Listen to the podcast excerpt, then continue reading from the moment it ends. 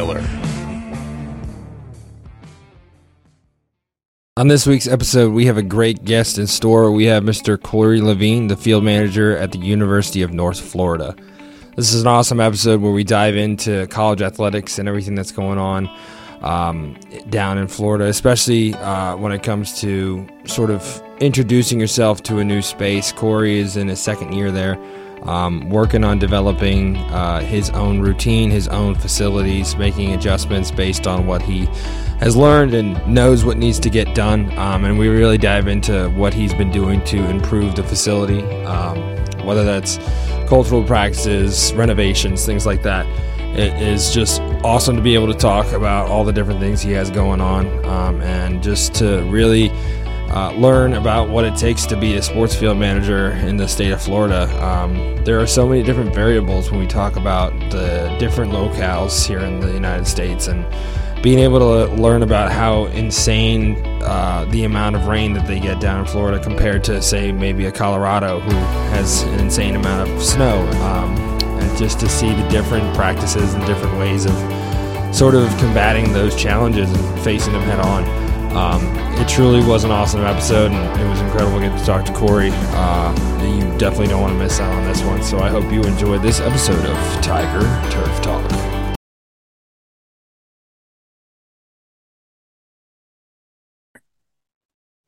Welcome back to the 96th episode of Tiger Turf Talk. I'm your host, Drew Miller, with your co host, Liz Rice, and our new producer, Dakota Garber, who's behind the camera right now.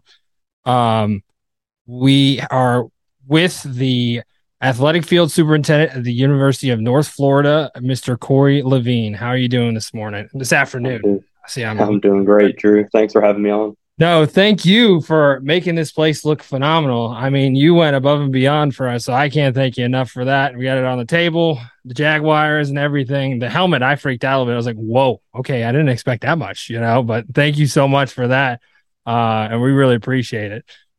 Course, man. That's the least I could do.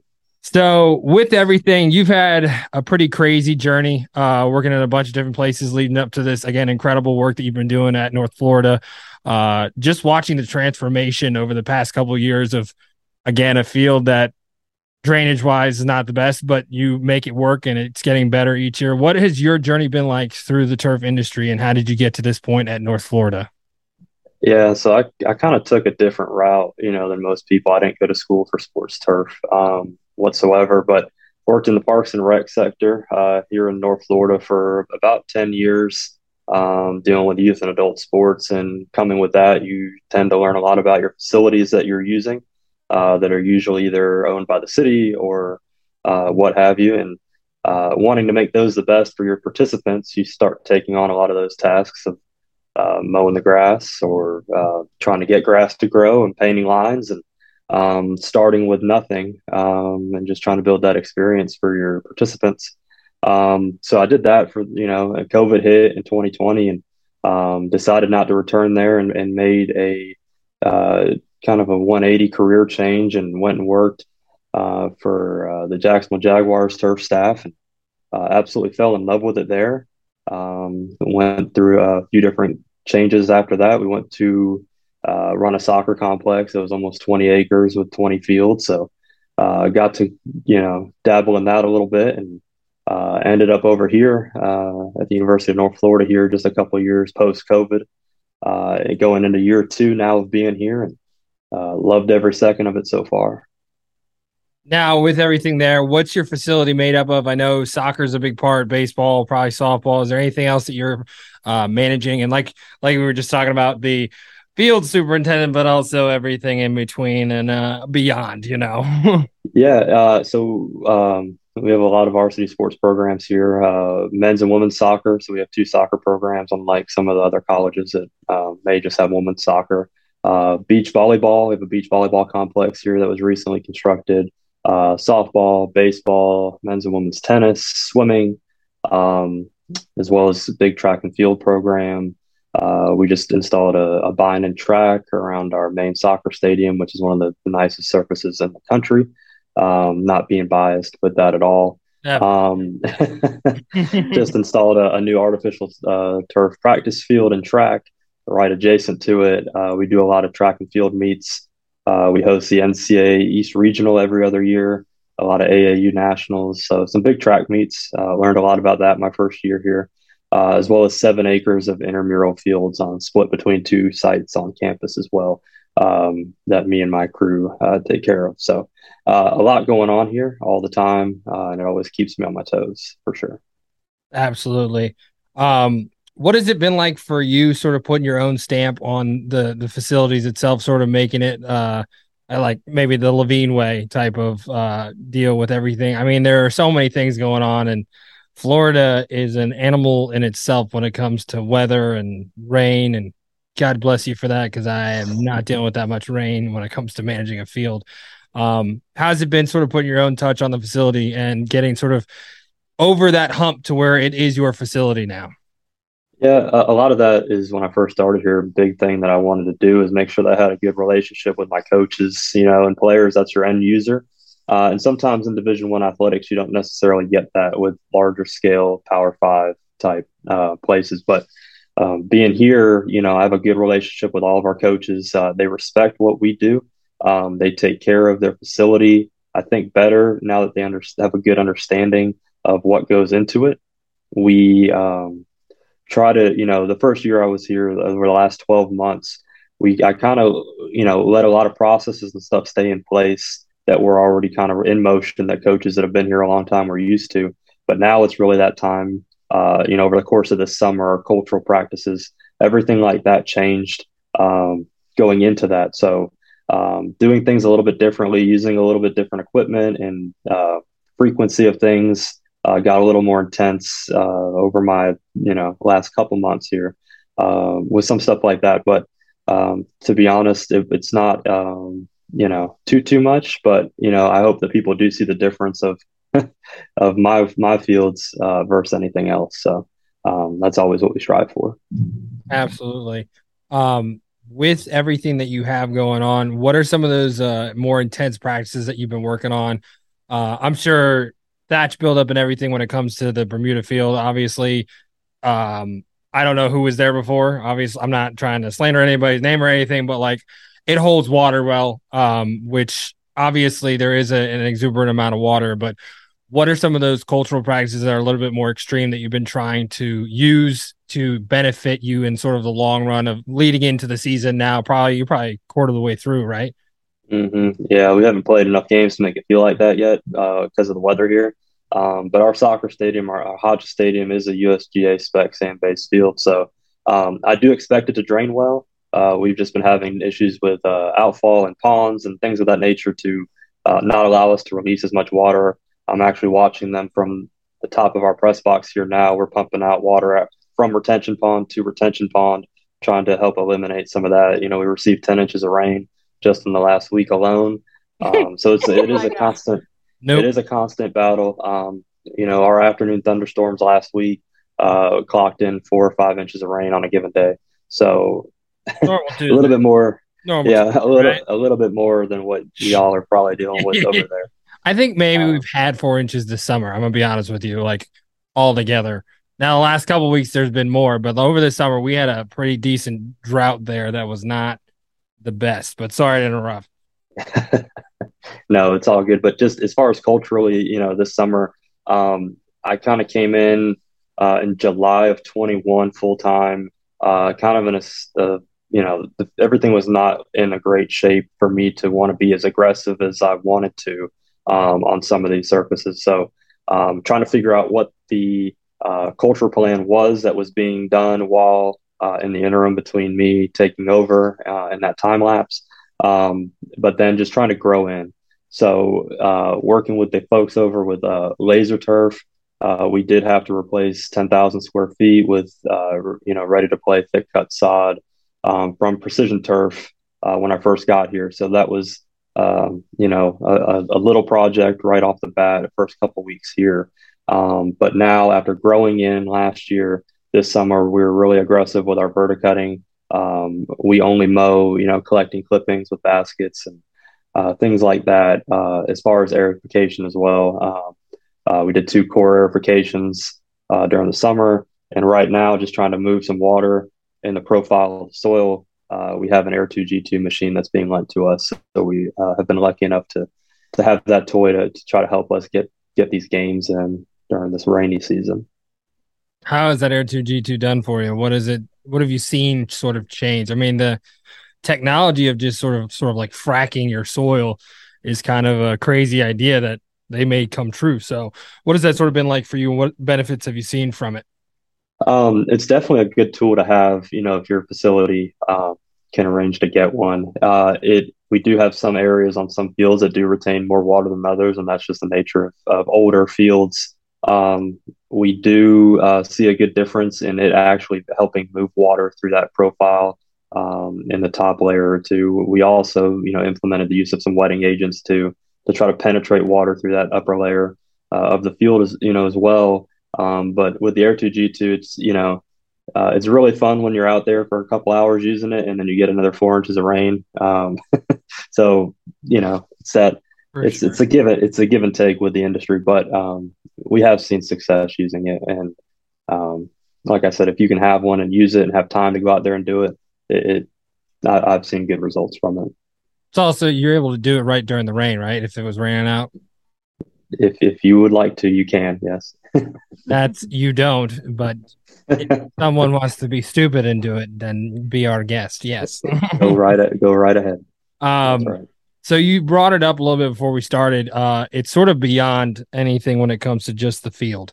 Um, what are some of those different facility things that you sort of had to focus on and been able to sort of combat and sort of maybe like your labor working like okay we have this to get done and this is just part of your scheduled day you know like get this done so we don't have to deal with it later on uh, or is there anything else when it comes to the facility yeah i mean so you know we're a mid-major division one uh, university so staffing isn't huge here with us especially on the facility side of things so uh, as of right now full time uh, we have one full-time facilities uh, coordinator uh, and then myself and then we have graduate assistants that help us. So um, we are responsible for a lot more than just the field itself, or I, will say I am responsible for more than the field itself. Um, I was here last night till 11 p.m. We were getting uh, LED lights in all of our facilities right now. Um, and the easiest time to work on certain areas of fields is at night when classes are over on campus. Um, so we were here putting softball lights in and finishing that up last night until about 11 o'clock um, everything uh, around the fields themselves, common areas. Um, you know, we are responsible for that as well. Field drainage projects, scoreboards, video boards, um, any game day operational type stuff. It's it's me and one other guy right now.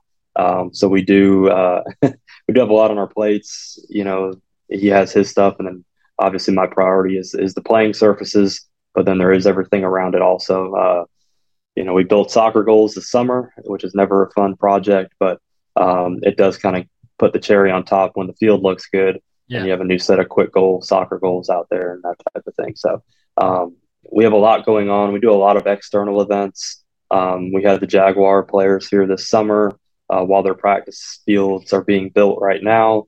Um, some of the quarterbacks and wide receivers came out, so we painted an NFL um, uh, you know, an NFL field on our soccer stadium field for them to do training on. Uh, we normally will host the TaxSlayer Bowl practices as well uh, for the SEC team. So there's always something, always something going on that we're we'll have our hands in. Don't you wish they had uh, a way to help you guys? You know, after you rent, you sort of rent your field out to a professional team that has like a lot of money. You know, sometimes you wish people would notice that. You know. Yeah, I have uh, I have the phone numbers of some people that can do it. We just need to. we need the, the, rip it out. Well, yeah, exactly. um, right. What has been your relationship with the athletic department? Obviously, at a collegiate level, um, I I was again working when I was in school, uh, meeting some of those people that again are the athletic directors over maybe soccer, and then there's the uh, marketing teams and all the different groups that you have to work with uh, to again make a facility work for these again collegiate level events. Um, what has it been like, sort of developing those relationships with those teams to again make a coherent, well-run athletic program? Yeah, so being in facilities, we uh, we are the go-to for almost anything that happens. Um, but I think being here over the first year and them seeing the the pride that you know I take in the playing surfaces, almost anything that's going to happen out here now will come through um, either you know me and my deputy athletic director, who you know is my boss, um, and he'll normally deflect you know for it to come to me um, about any type of external uses of uh, you know rentals or uh, you know uh, alumni games or inter squad, you know anything like that um, which we appreciate a lot more. And you know, you know, if you're asked first, you're normally more inclined to say yes, um, just as long as it's within in, you know means to do so. You know, like um, for forgiveness, I tend to do exactly, and, and like I said, going back to you know the relationship with the coaches, um, you know, we did just install a, an AstroTurf synthetic practice field, which also doubles as a recreational intramural field in the evenings. Um, in, in, our climate too, that field does get pretty hot uh, in the in the summertime, like right now. Um, so those soccer coaches that practice, you know, whoever's got that eleven to one time slot will ask to come use the game field, and you know, as long as we're not doing anything and we're within reason, they, you know, we're fine with that. Um, but just not doing uh, keeper training inside the six yard box for two hours. you know, um, what's wrong with that? You know, like what's gonna happen? yeah, yeah, that's that's the third gray hair um, from being you know this last week. But we're not, um, not going to talk about gray hair scoring at all. third gray hair, um, thousands. But yeah, I, like I think some guests of yours have talked about before too. Just having that open line of communication uh, with every coach and and every anybody you can. Uh, I think is the best way to go. And some people may not agree with that. Um, but I'm a hundred percent would rather them send me a text message than for them to go run around on a field that we just you know sprayed a post emergent herbicide on. Um, so just things of that nature. Those are the best. They're like, wait, I can't be on here. Not if you want to like lose a leg, you know, never. Yeah, you know, or we just sprayed, you know, Roundup around the warning track. Well, what do you mean we can't use the field? You just sprayed the warning track. Well, you're going to walk through that to get to the field. So there's just, you know, all these dead spots on the field. I wonder. Yeah, explain it to me like I'm six. So that's, you know, that's kind of my viewpoint on that. Absolutely. Um, with everything that you have going on, uh, has there been something that you enjoyed a little bit more than the rest. You know, obviously, when it comes to a sports field manager, a lot of people don't talk about this, but your field is your baby. You know, everything that you're doing is making sure that they're okay, ready to go at the highest level for again your athletes to stay safe. But at the same time, we love putting our aesthetic little touch on it, make it look nice and everything. What's been sort of the uh, your favorite part about your job? Um, so I've, I've, fallen in love with baseball. So that was one thing that coming over here, I didn't have a whole lot of uh, upper level experience with, uh, and was a little nerve wracking. Um, but obviously, with this industry and being able to talk to so many people, um, we have an Amanda DuraEdge infield. So learning that, you know, was you know, I'm still learning that, and I'll tell everybody that. I mean, you're still learning it. That's a never-ending cycle, right? yeah, I mean, and there's so much to it. But with baseball, you can kind of always put your touch on the field. You know, we had almost 40 games this season just on baseball alone, and whether it be a mowing pattern, uh, you know, being able to choose what kind of conditioner we're using on it, different areas to to dress it up, um, you know, stuff like that. Baseball and just the, the way the guys treat uh, myself and my staff uh, as far as with respect to the surface as well, whether it be pitchers, um, you know, either texting me or finding me to say, hey, can we throw bullpens on this on this bullpen today? Um, can we help you fix it after? Um, just little things like that, and especially the coaching staffs too. Um, that stuff has been really uh, enjoyable so far mm-hmm. being here.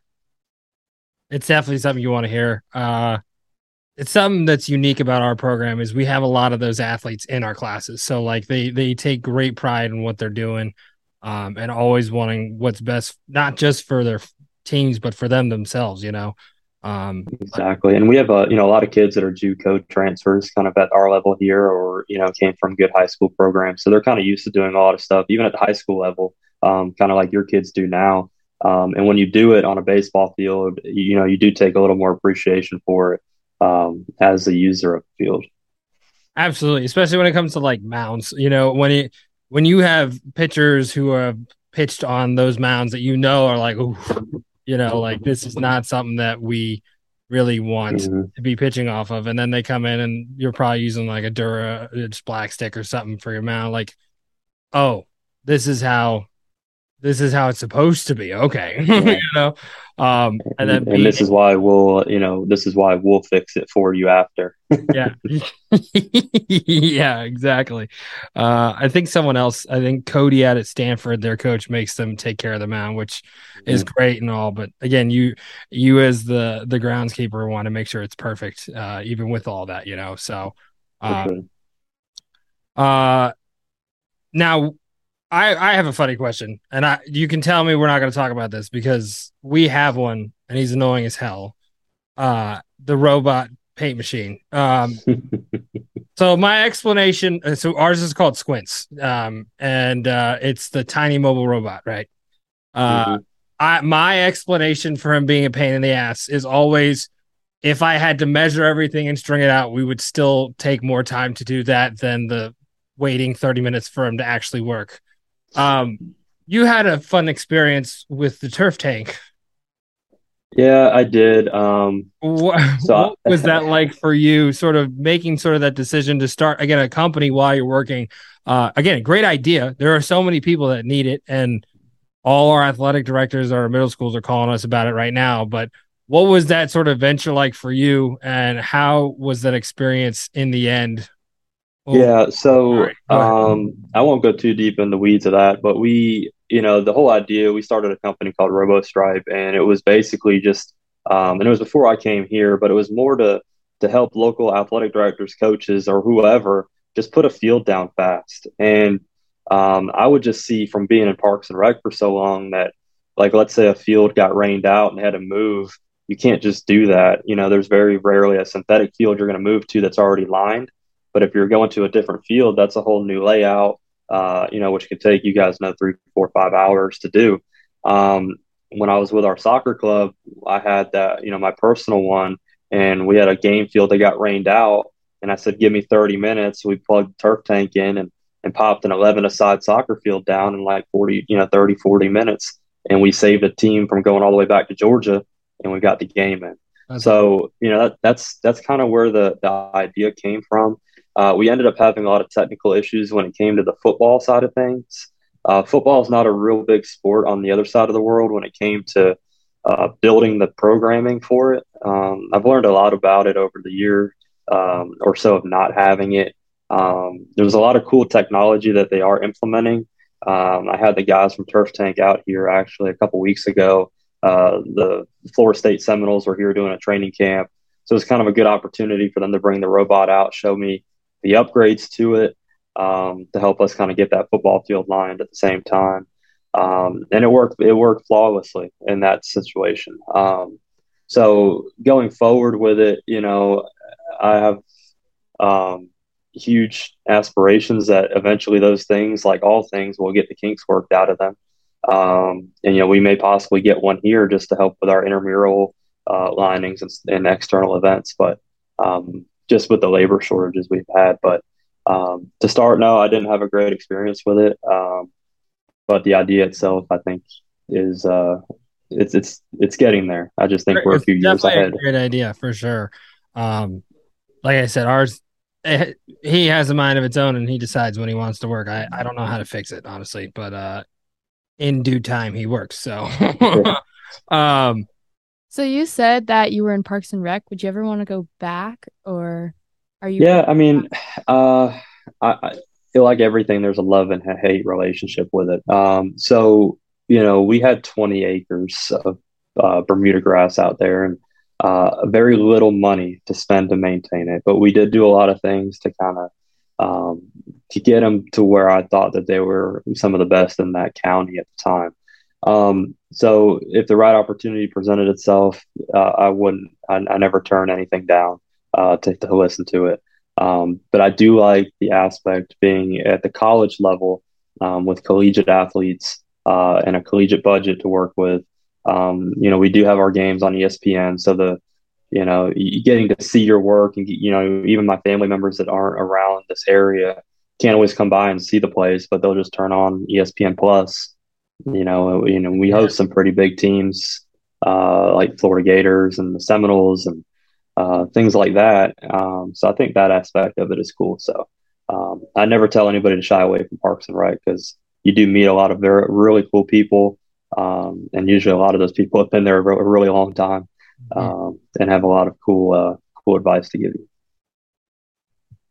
Was it hard at all transitioning from Parks and Recs to the collegiate level? Like, was there anything drastically different that you had to like get used to again?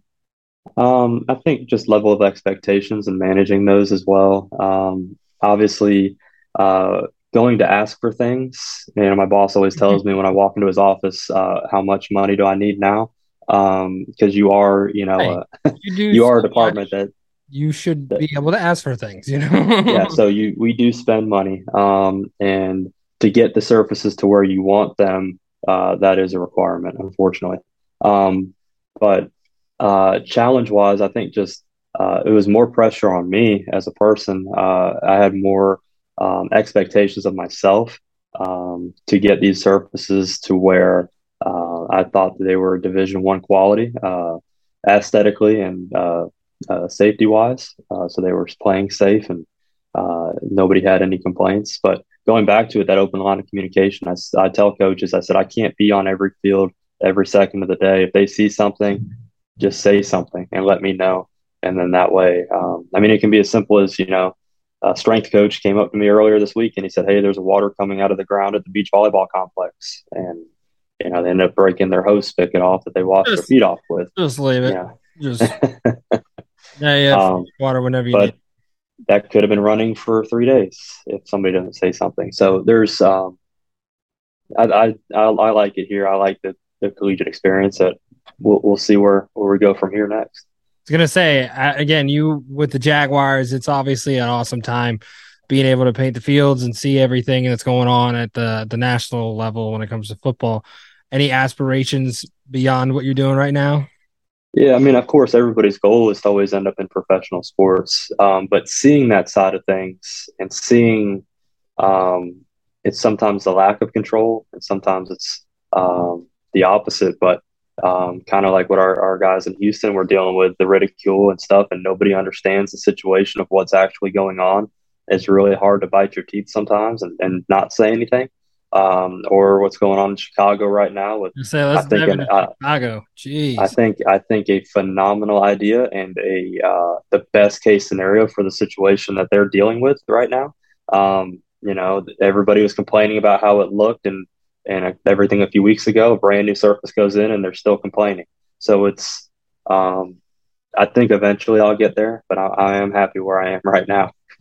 and it's funny. I love how you bring up again having the, again, when you talk about a field, when you cover it for uh, 48 hours the day before a game, like you can't expect it to come out looking beautiful and perfect. But again, those guys did so much work to ensure that it was safe to play on. It wasn't something that, again, was going to hurt a player. Um, mm-hmm. But then you bring in this brand new surface that everyone's working with. Um, that again, with everything that we do, it's the premier surface, and everyone knows better than us, and everyone knows better than Chad Price and Chris Ecton and those guys. And it's like, what are we talking yeah. about? and that's sometimes where the you know the platforms like I'm I'm big on Twitter and, being able to use that uh, to our advantage sometimes, but um, it's hard, like I said, to bite your teeth sometimes when people uh, who don't do this for a living and, and don't have the knowledge or don't even do a Google search before just bashing what they're doing. Um, it, it's hard to see sometimes. And I think that's why organizations like the STMA and uh, even our local chapters are doing a better job of kind of articulating the message of what we actually do and why we do it. Yeah, especially I mean in Chicago, the the fact that no one's like having faith in what and, and they're like we've had a terrible service for years like no okay. really didn't but yeah. at the same time like look at green bay and they're your arch right i almost comment i literally almost commented on one of the the one guy he was really really rude about everything is like this isn't going to root within six days whatever i almost commented is like why can green bay do it and not you yeah, and they just don't and understand what what the, the arch rival in the football arena. You know, just give them that little gut punch. You know, be like, hey, why don't you trust what's happening is going to be good for your field? You know.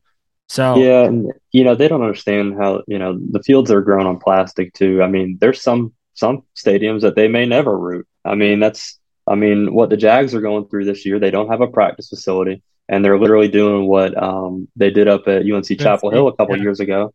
We, they have 13 uh, fields at the farm right now, ready to go in. There's one going in this Sunday, week prior to the game, and it's going to happen all season long. Um, but a lot of that stuff, um, you know, I know a lot of sports reporters in our area. They don't even know that. They just think, oh, the Jags are practicing in the stadium.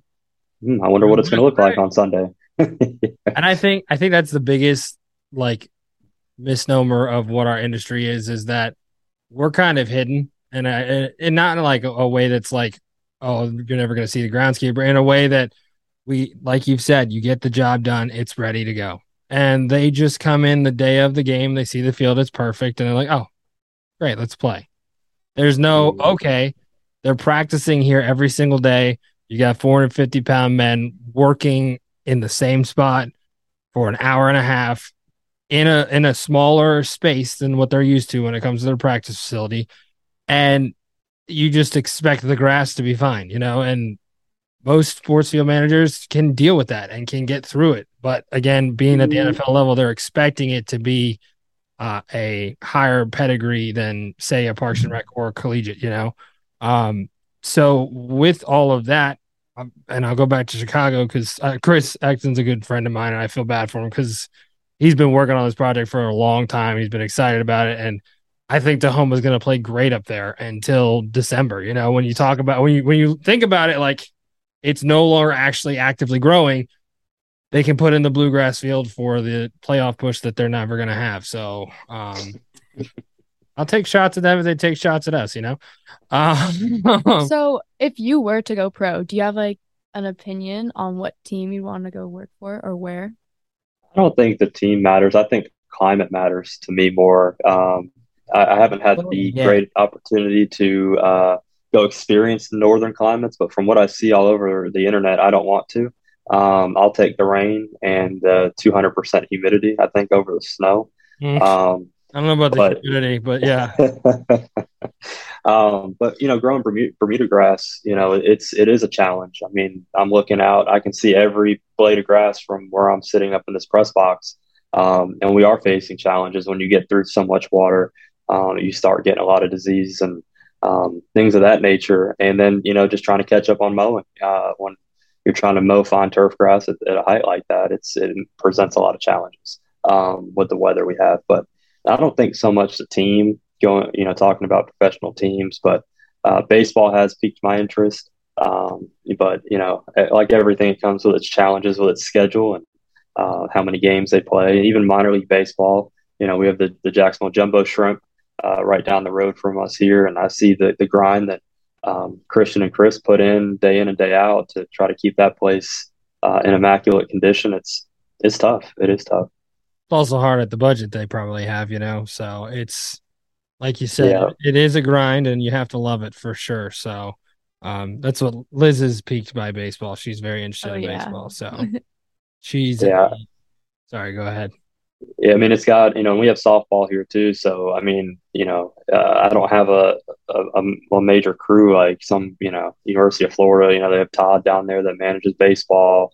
Um, you know, they've got softball, you know, so, uh, you know, on game days, you know, I think my first weekend here, both, we had nine softball games and a three game home series for baseball. So, um, when we talk about, you know, spring, um, I don't want to get PTSD thinking back to last spring, but we were here a lot. Um, we were here a lot, and especially when you had games that started at very similar times between doubleheaders. You you know, your your mind is kind of all over the place. I think we had one day where we did have I think five softball games and a doubleheader for baseball, and you're trying to figure out like how am I going to get from Which- here to here?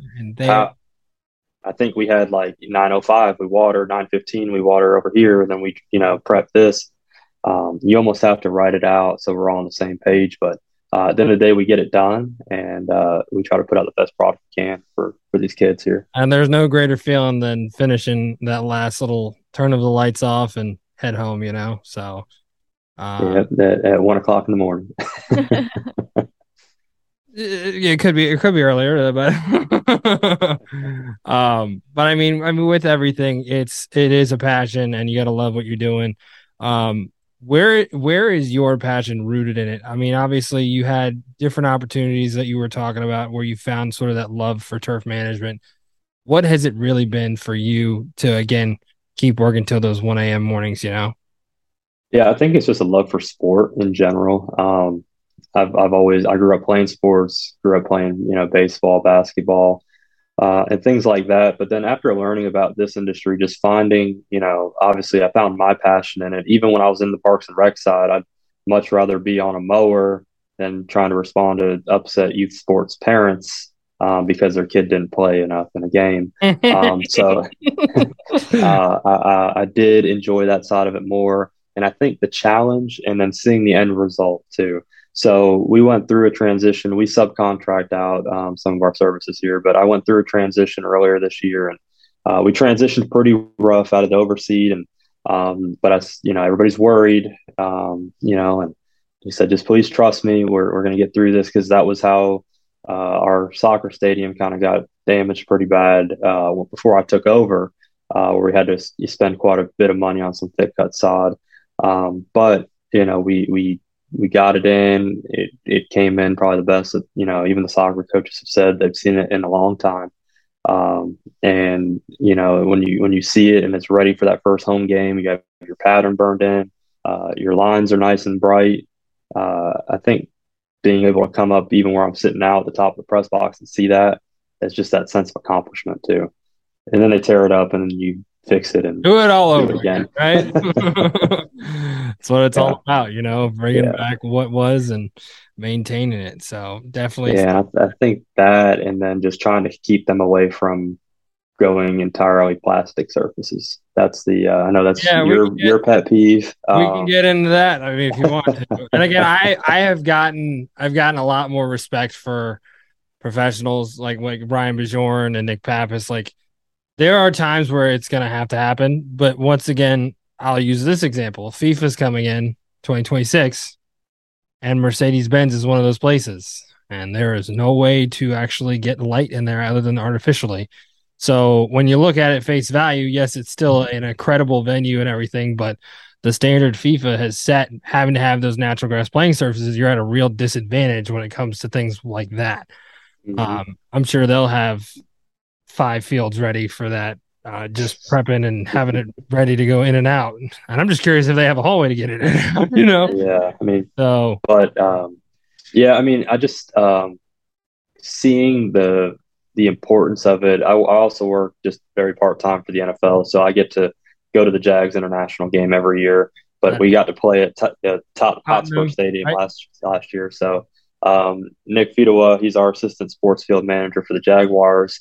He goes over every year to assist with that uh, endeavor. And he actually was able to give me this, the tour of the stadium itself and kind of see um, the amount of work and money that was spent to be able to keep that pitch tucked away for 14 days yeah. while the NFL played on the synthetic. Um, and the amount of care that was going into it while it was tucked away, uh, it was absolutely mind blowing. And mm-hmm. that just kind of sh- Sorry, it just shows the the importance that uh, over there they they put on the grass itself. So and so that's that's where my mind sort of wanders when it comes to stuff like this. Is like why why is it that obvious and again don't get me wrong NFL is great MLB is great but when we talk about top of the line programs slash ownership slash league like coverage soccer is far above and beyond anything that we could ever try to accomplish. Like Real Madrid is an international thing. Everyone knows who Real Madrid is. They put out so much, again, internationally speaking. The NFL is the American sport. Like there's not many uh, football teams across the country outside of Canada, maybe. And again, mm-hmm.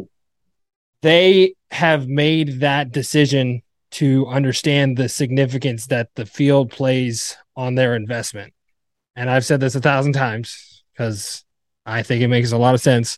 But Travis Hogan is the first line of defense for your half a billion dollar investment in Patrick Mahomes because half of his injuries is turf toe. And if you have an artificial turf field that he plays on, it's gonna cause issues with that, you know?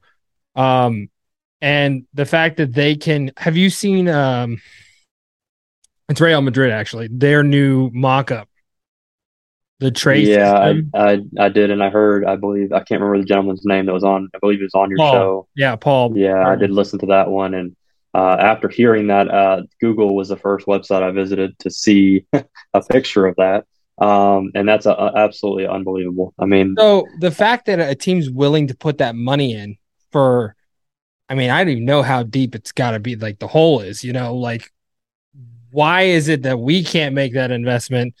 Because everybody thinks that that the investment can be avoided with these artificial turf fields. You know, um, to an extent, yeah. I mean, they're right, um, but you know, I believe Nick just replaced his field in Atlanta, and that was after two years, And right?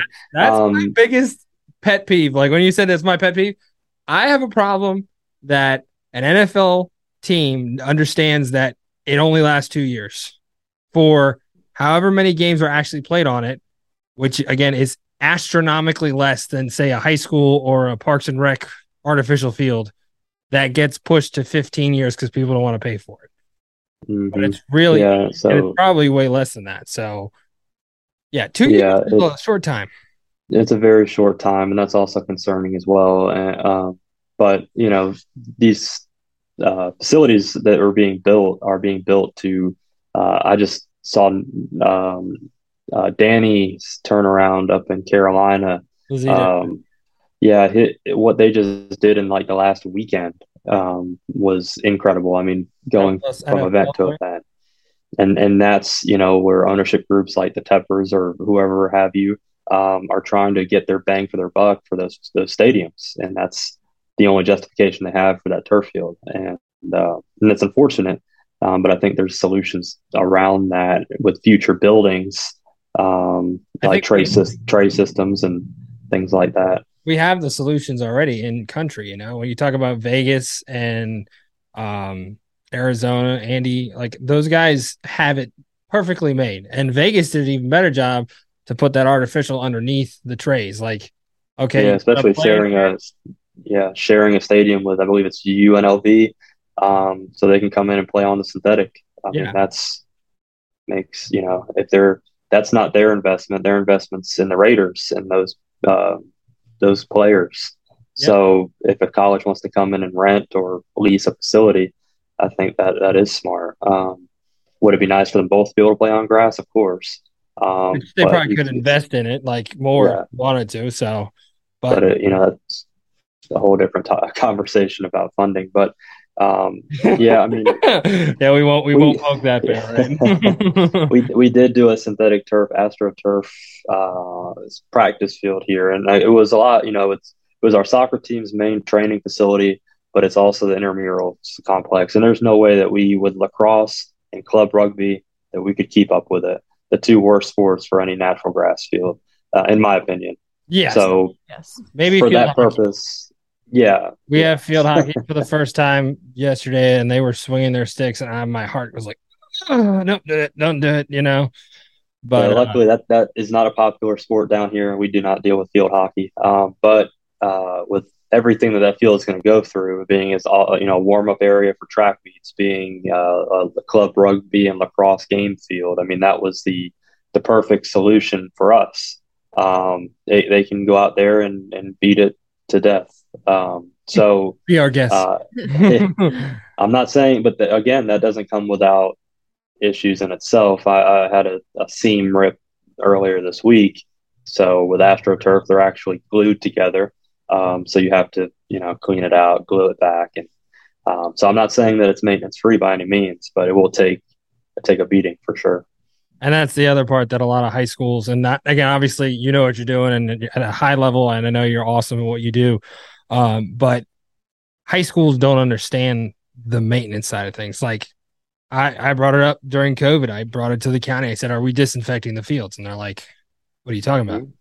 I said, it's plastic and you're disinfecting every single surface in the school building, and the kids aren't allowed to take their masks off outside. And you have a field that people are being tackled on and breathing on, slash, getting germs everywhere. So, why are we not disinfecting the fields? They're like, Mhm. we'll look into that. Nothing was done. so, again, like, there are so many levels to the maintenance side of things, moving the infill, understanding that hey, maybe you shouldn't be putting all of your lacrosse practice on just the goal mouth because you need to add rubber every game if that's how it's going to go. They don't pay attention to the fact that it isn't maintenance free and it's not something that will last unless you maintain it. So, and they think they just throw the drag on and do it once a week and it's it's there's so many things to it that I don't even understand, which we're actually getting a practice field too. We were lucky enough to avoid our game field getting destroyed, but um again, when it comes to equity across the county, we had to have one. So uh it's going on our practice field as well. But there are so many things that we don't understand. And talking to Ryan and Nick about all of the things that they go through and the conversions, and then talking to Danny about removing the paint, putting new paint in. Like there are so many things we don't understand about artificial. And it's even further from that when it comes to the high school athletic directors who are like, finally, I don't have to cut the field anymore, you know? So, yeah, that's true. I mean, uh, I had to, you know, we, it's a campus recreation shared facility with us. So uh, I'm the liaison basically between athletics and campus recreation. You know, we're the ones maintaining it which also will you know impact use or you know anything like that. Um, so we had you know we invested in um, uh, with Pioneer Athletics a uh, a new Graco paint machine. Um, had to learn about game line removable paint. Um, um, as well as the blitz chemical to remove the paint, and then a scrubber to scrub the paint off, uh, and then uh, just learning some tricks to get the paint to wash away. Um, so that was my first experience doing dealing with that. Um, yeah. We painted for uh, rugby. Um, the lines on our field are for, I believe it's club rugby, and uh, union rugby is a different set of lines. Um, it's all in meters, and it's all very confusing to me. Uh, but Freaking rugby! They were.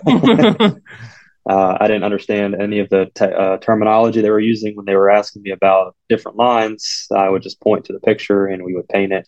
Um, yes, definitely. So, right.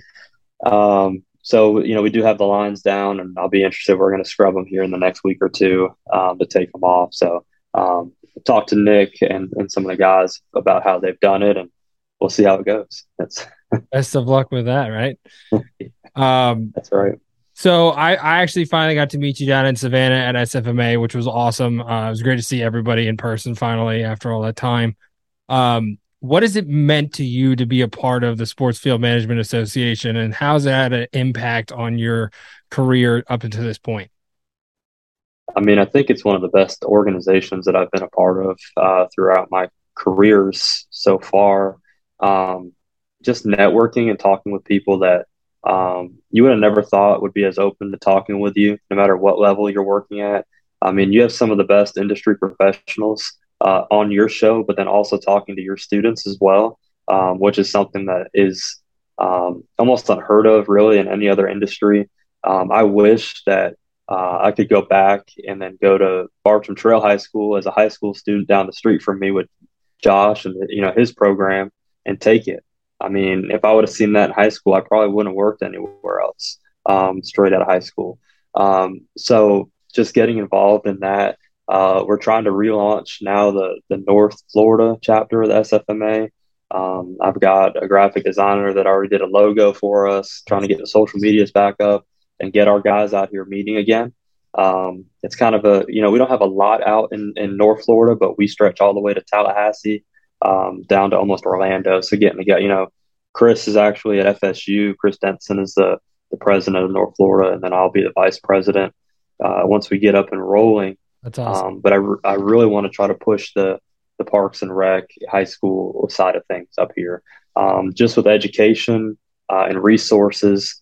I mean, there's so many resources that either get wasted uh, at the professional level and the and the co- collegiate level with projects that we do with either extra equipment, leftover materials, stuff that we just um, would throw away that I would rather repurpose at a high school or um, I'm not sure with compliance if we're supposed to say that we're giving it to a high school um, it just ends up there somehow nudge nudge surplused out it, it, somehow ended up at your field or what, what have you you know so just you know, the Jags are taking out 13 fields this year. And by the time they take it out, it may be still the nicest field in Jacksonville, right?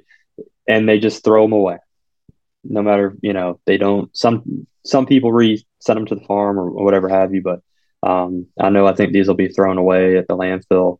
Imagine if you could have had a high school field already prepped and ready and had them playing at a local school and knowing that they're going to get a new field put in. And if we could try, try to donate some labor to, to make that happen um, or even them, you know, foot the foot the bill of labor and us giving them free grass. Um, love that. Just little things like that. I mean, if I was at that level, I would have died for, you know, if I was getting rid of a an air fire field, right? You know, or whatever. You know, I could, I would have loved for that. You know, I was a beggar then. You know, I would always be asking, um, you know, people for things. There was one year at a Parks and Rec uh, field I was at that um, the Jags actually, I think, gave me half a pallet of ryegrass seed to overseed. Um, you know, just stuff like that where you can give back, I think is huge too. Absolutely. And it's, uh, I, so we did it in Pittsburgh. We didn't give it away. We had a training camp was at uh, St. Vincent College in Latrobe, which one of the fields was taken over by POA. And we were like, oh man, this is not pretty. So, uh, mm. Chris was like, we're to move our game field before the concert season to Latrobe and have it set up so that we have a brand new field out there. We'll do the three concerts and then we'll put the new field in Heinz. Sorry, Ac- Acrisure, whatever it is. um, but like you said, something like that. If we could set something up where it isn't too much, because I think a lot of the things that happen is like it's it's like oh we got to get the field in before the next game. Like we can't just roll it up and move it out, you know that'll mm-hmm. take an extra few hours that we can't lose. So, um, but I I think that's awesome, and it's definitely something that we should do as an industry better. Um, yeah, even that, you know, on the training and education side too. Um, I partnered with the guys over with the St. Johns County, which is uh, right down the road from us. Their Parks and Rec group is huge, um, and there are a lot of really passionate guys um, that just really haven't had that um, on, you know, upper level training which you know may not always translate back to their local little league field, but they can try their their damn best to get it, you know, mm-hmm. as close as possible. Um, I'm not saying that we're a Taj Mahal here by any means, but um, we're at least a grade over a Parks and Rec, uh, you know, 90 foot field. So um, what we did was I told them, I said, if you guys want to send a crew of your staff over, I'll give my crew the night off and you'll come work as my game day guys and we'll show you the ropes and they absolutely loved it. They came in around two o'clock for, I think it was a six or seven o'clock game. That was their whole day of work that day. Um, came work with me and uh, put them on the hose, put them on the painter, um, let them prep for a Division One baseball game. I think it was against maybe Boston College um, or UConn was here, and they loved it and they learned a lot. We did everything from prepping the field to, to patching and cleaning up afterwards, and just them seeing the way that we do it um, hope, hoping they would take some stuff back with them to their parks. That is incredible, and that's that's what we need in this industry. And I know you've been a big advocate, and a lot of other people are trying to do more. Obviously, with the North SFMA, well, that'll be huge. And uh, like you said, there's a lot of untapped sort of markets that, as an industry, we should be honing in on. Parks and Rec, um, athletic directors, I think, is one of the biggest unknowns that like I know you don't think this guys, but you're a, you're field managers. Like you you're doing all this work to get the fields ready. It might not be at the highest level, might not be the best level, but you guys are field managers and you could benefit a lot from being a part of this organization, whether that's education, having someone to talk to, network, all these things. Um, so I want to thank you for all that you're doing down there because uh, it sounds sure. like you guys are heading in the right direction, which is awesome. Mm-hmm. So we wrap up the show with these uh, two questions, and obviously with your uh, career and the path that you've taken, it's so unique. Um, if there was something that you wish you knew uh, heading into your career in sports field or sports turf, whatever it is, you know, um, it doesn't have to make anything easier, better, or whatnot. But if there's one thing that you wish you knew, what would that one thing be, and why? So I think if it was before I got into it, I, I wish I would have, for one, known about the industry itself. Um, and known how passionate the individuals are in the industry. Like I said, that probably would have led me to not work anywhere else at the beginning of all this. Um, but I, I, think that's, I mean, for me, I think that's the biggest piece is um, I can call anyone at any time and any time of day. It could be um, my equipment dealer, or it could be, um, you know, that worked in Major League Baseball, or you know, uh, Nick with the Jags. Uh, if I have a question or concern, and they're going to answer. Uh, if they don't, they're going to get back with me, mm-hmm. Uh, and they'll kind of talk it talk it through, or talk me off a ledge, or uh, whatnot. And uh, I think that's that's the biggest piece for me. Right. So, what would your best words of advice be to me as a student? So, as a student, if you're looking, you know, to advance your career in, in sports turf, is um, to to one, not be afraid to make mistakes, and two, um, you know, you're you're gonna kill some grass. I mean, we all, I love it. We all have done it. Um, but you know, that's the challenge, and that's the fun part. I mean, you know, obviously here it's a little bit different. If I have like a little burn spot, I'm paranoid. But in a Parks and Rec, you have twenty, you have twenty acres. A little fur, you know, burn isn't gonna, you know, nobody may not even see that. Um, but just don't don't be afraid to make mistakes. Try things. Um, you know, people push me to try to, you know, uh, do things differently all the time. Um, you know, investing in technology that that can help you do your job. But I think um, the biggest thing would be just don't be afraid to make mistakes. Well, I want to thank you again for helping out, making the studio a special place. Uh, it's awesome to have all the little touches from again you, so we really appreciate that.